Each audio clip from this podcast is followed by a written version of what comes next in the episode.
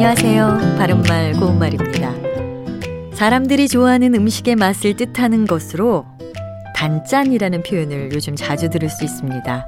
단짠은 보통 음식 따위가 달면서 짠맛이 날 때 쓰는 말인데 아직 표준어로 인정된 표현은 아닙니다. 일상생활에서 이 표현을 워낙 많이 쓰다 보니까 맛 표현 외에도 사용할 때가 있지요.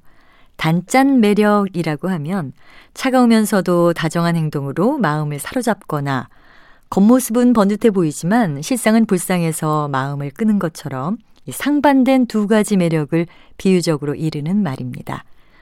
음식 광고에서 맛을 나타내는 표현으로 맵큰하다와 달큰하다 같은 것도 들어보셨을 텐데요. 이 표현들 역시 표준어가 아닙니다. 맵큰하다를 올바른 표현으로 바꿔본다면 매큼하다와 매콤하다가 됩니다. 매큼하다는 냄새나 맛이 아주 맵다는 뜻이고요. 매콤하다는 약간 맵다는 뜻입니다. 우리가 많이 사용하는 매운맛의 표현인 얼큰하다는 매워서 입안이 조금 얼얼하다는 뜻이고요. 이보다 조금 약한 것을 뜻하는 단어로는 알큰하다가 있습니다. 이와 마찬가지로 달큰하다의 발음 표현은 달큼하다와 달콤하다가 되겠지요.